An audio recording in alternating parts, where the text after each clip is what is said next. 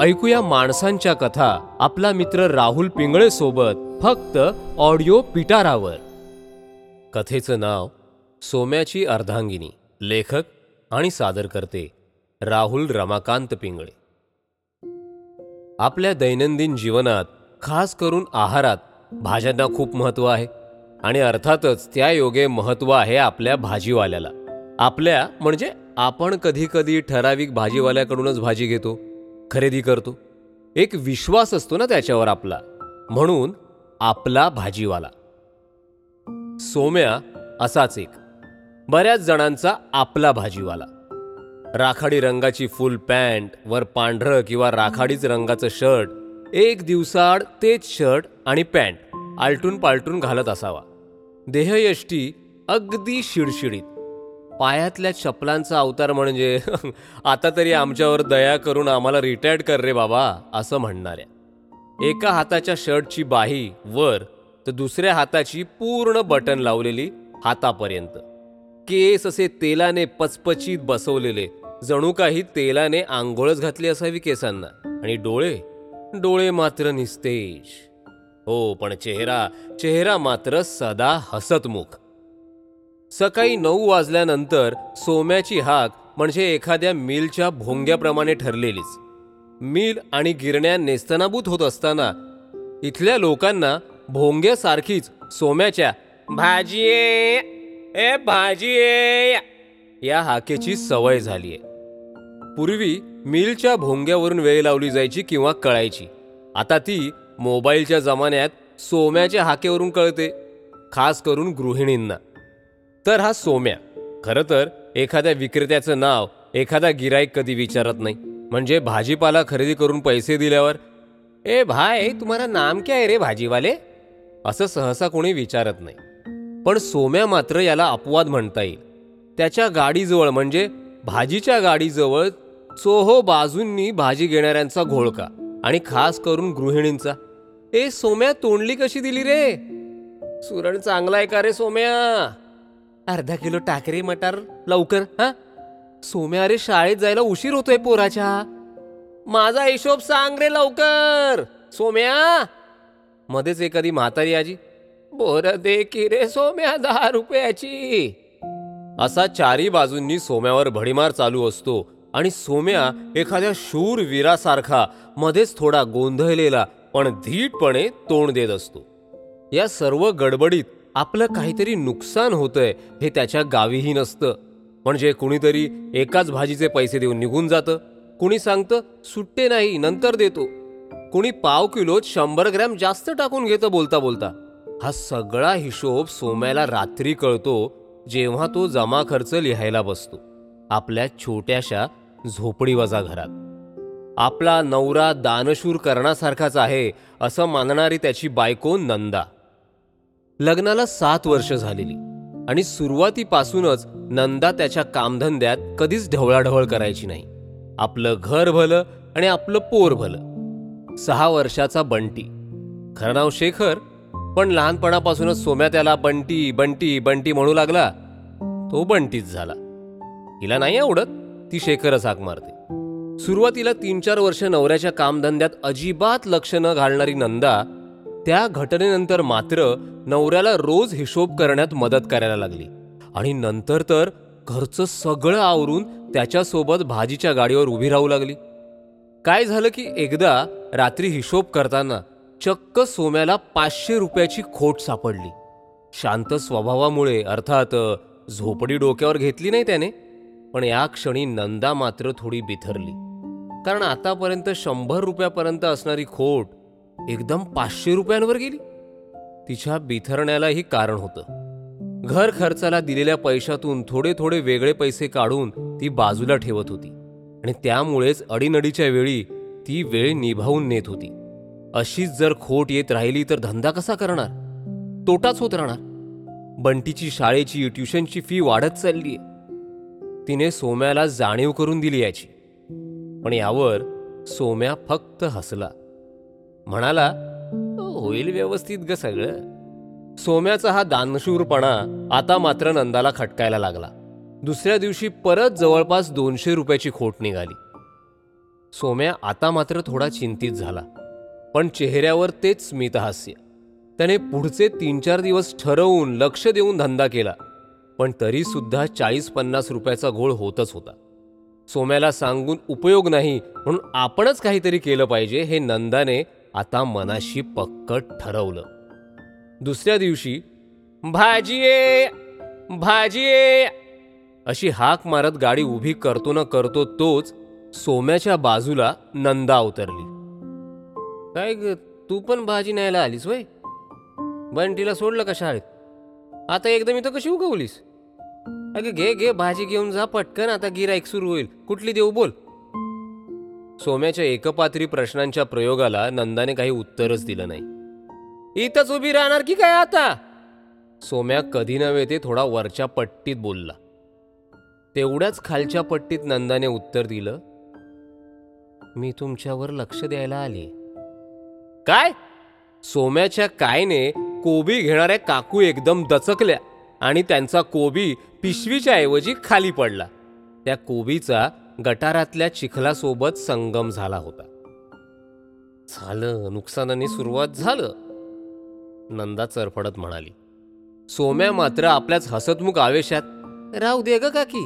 हा घे घे दुसरा. हा मस्त गा मस्त गड्डा आहे. हा घे घे घे. अगं खाशील तर नाव काढशील सोम्याचं. काकू खुदकन हसत म्हणाल्या सोम्या तुझा माल असतोच भारी हो. हे घे हे घे वीस रुपये हा. पाच रुपये नंतर देते हा? हा काकी दे ग सवडीनं. पैसे कुठे पळतायत हं? भाजी आहे, ताजी भाजी आहे. काय ग तू काय आलीस? तुमच्या या दानशूरपणावर लक्ष ठेवायला. अगं पण सोम्याचा आवाज तिथेच थांबला कारण नेहमीप्रमाणे त्याच्या भाज्या घेण्यासाठी चोहो बाजूंनी गृहिणींचा वेढा पडला. एका बाजूला कोपऱ्यात उभी राहून नंदा आपल्या नवऱ्याच्या धंद्याची व्यवसायाची अगदी बारीक नजरेने तपासणी करत होती. आपला नवरा कसा दानशूर आहे हे ती पाहत होती. रात्री जेव्हा हिशोबाला सोम्या बसला तेव्हा नंदानेच अंदाज सांगितला की किती खोट असेल. चाळीस रुपयांची. आणि अर्थात ती अगदी बरोबर निघाली. सोम्या काही न बोलता बंटीसोबत खेळत बसला. दुसऱ्या दिवशी परत सोम्याच्या हाकेनंतर गाडीजवळ नंदा उतरली. सोम्याने आज काही लक्षच दिलं नाही. येईल येईल दोन तीन दिवस आणि नंतर आपोआप कंटाळून थांबेल. एवढं दिवसभर उन्हात थांबणं जमेल का हिला? असं स्वतःशीच म्हणत नेहमीप्रमाणे हसत सोम्या गिरायकांना सामोरा गेला. तिसरा दिवस उगवला. तिसरा दिवस पण तेच. चौथा दिवस मग पाचवा दिवस. पाच दिवसांच्या एकूण खोटेविषयी नंदा सोम्याला बोलली चारशे ऐंशी रुपये झालेत. चार दिवसात. अहो कसं भरून येणार?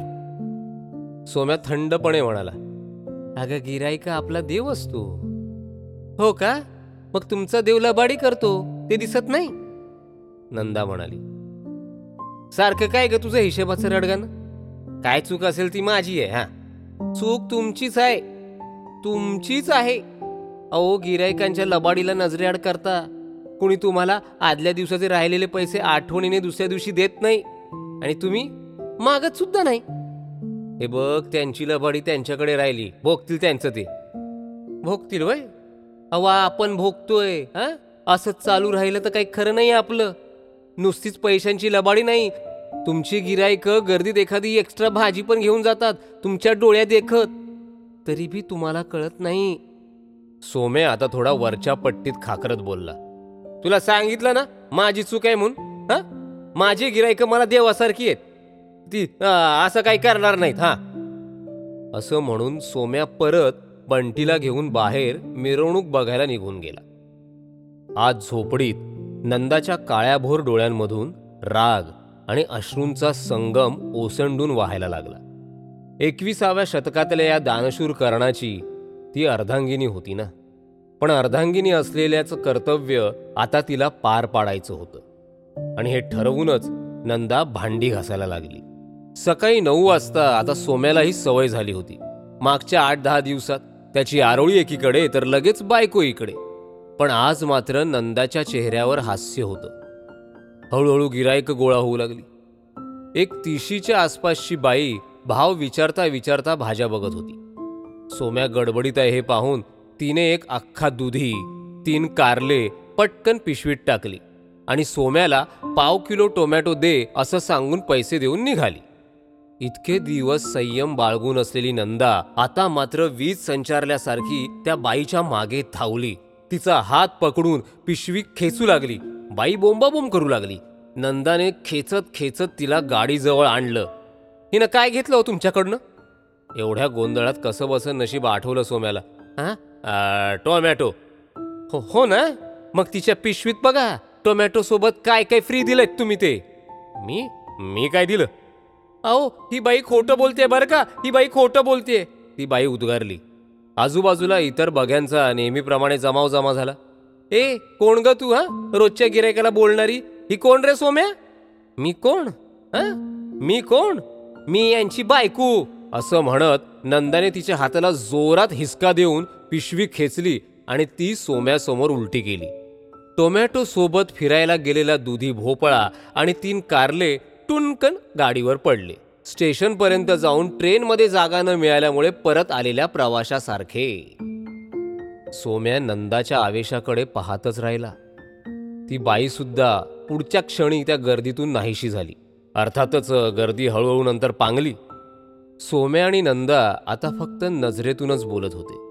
सोम्याला आपण इतकी वर्ष फसवले जातोय याची आता प्रकर्षाने जाणीव होत होती. आणि ती त्याच्या निस्तेज डोळ्यांमध्ये सुद्धा आता नंदाला दिसत होती. पुढच्या दिवसाचा सूर्य उगवला तोच मुळी नंदाला सोबत घेऊन सोम्या बाजारात गेला. भाजी खरेदी करून गाडीवर चढवून आपल्या विक्रीच्या जागी आला आणि त्याने जोरदार हाक दिली. भाजी थांबला नंदाकडे पाहिलं. नंदाला ते कळलं. तिनेही तिच्या खड्या आवाजात आरोळी दिली.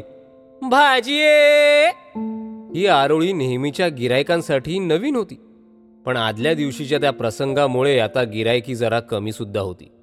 पण तीन चार दिवसातच पुन्हा सोन्याची गाडी नाही आता ती सोम्या आणि नंदाची गाडी भाज्यांसोबत गिरायकांनीही भरून जाऊ लागली.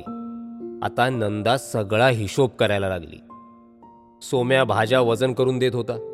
नंदा व्यवहाराचं पाहत होती. उधारी बंद. सुट्टे पैसे नंतर तर मग भाजी पण नंतर अशी पाटीच नंदाने तिच्या हस्ताक्षरात लिहून ठेवली. घरची सगळी कामं आटपून आपली बायको आपल्या धंद्यात आपली मदत करते हे सोम्याच्या डोळ्यात जाणवत होतं. रात्रीचा हिशोब मांडायला दोघंही बसल्यावर आता हळूहळू खोट सापडतच नव्हती. आता हिशोब व्हायला लागला किती फायदा झाला याचा. बंटी सुद्धा शाळेत आणि ट्युशनवरून आल्यावर आईबाबांसोबत भाजीच्या गाडीवर उभा राहायला लागला. नंदा त्याला आयुष्यातलं हे खरं गणित आतापासूनच शिकवत होती. आता त्या घटनेनंतर तीन वर्ष होऊन गेली आणि सोम्या रावांच्या व्यवसायात बरीच प्रगती झाली. नंदाच्या कल्पनाशक्तीने सकाळी भाज्या विकायच्या संध्याकाळी फळं. पूर्वी दिवसभर सोम्या फक्त भाज्याच विकायचा पण संध्याकाळ होता होता गिरायकी कमी व्हायची. त्यावर नंदाने हा जालीम उपाय काढला. इथवरच ती थांबली नाही. तर सीझनल विक्रीसुद्धा तिने सुरू केली. म्हणजे गणपतीमध्ये संध्याकाळी छोटे छोटे मकर रंगीबेरंगी आरास नवरात्रीत खंड नारळाच्या ओट्या दिवाळीमध्ये रंग रांगोळी कंदील दिवे आणि सोम्यासुद्धा तिच्या या सगळ्या प्रयत्नात उत्साहाने आणि जोमाने साथ द्यायला लागला. नंदा तिचं अर्धांगिनीचं कर्तव्य पार पाडतीये. ती सोम्याची सावली झालीये. खऱ्या अर्थाने. खऱ्या अर्थाने दोघं एकरूप झालेत. आणि सोम्याच्या चेहऱ्यावरचं हास्य आता जास्तच खुलत चाललंय. खुलत चाललंय. अशाच इंटरेस्टिंग ऑडिओ स्टोरीज आणि पॉडकास्ट ऐकण्यासाठी ऐकत रहा ऑडिओ पिटारा ऑडियो पिटारा सुनना जरूरी है।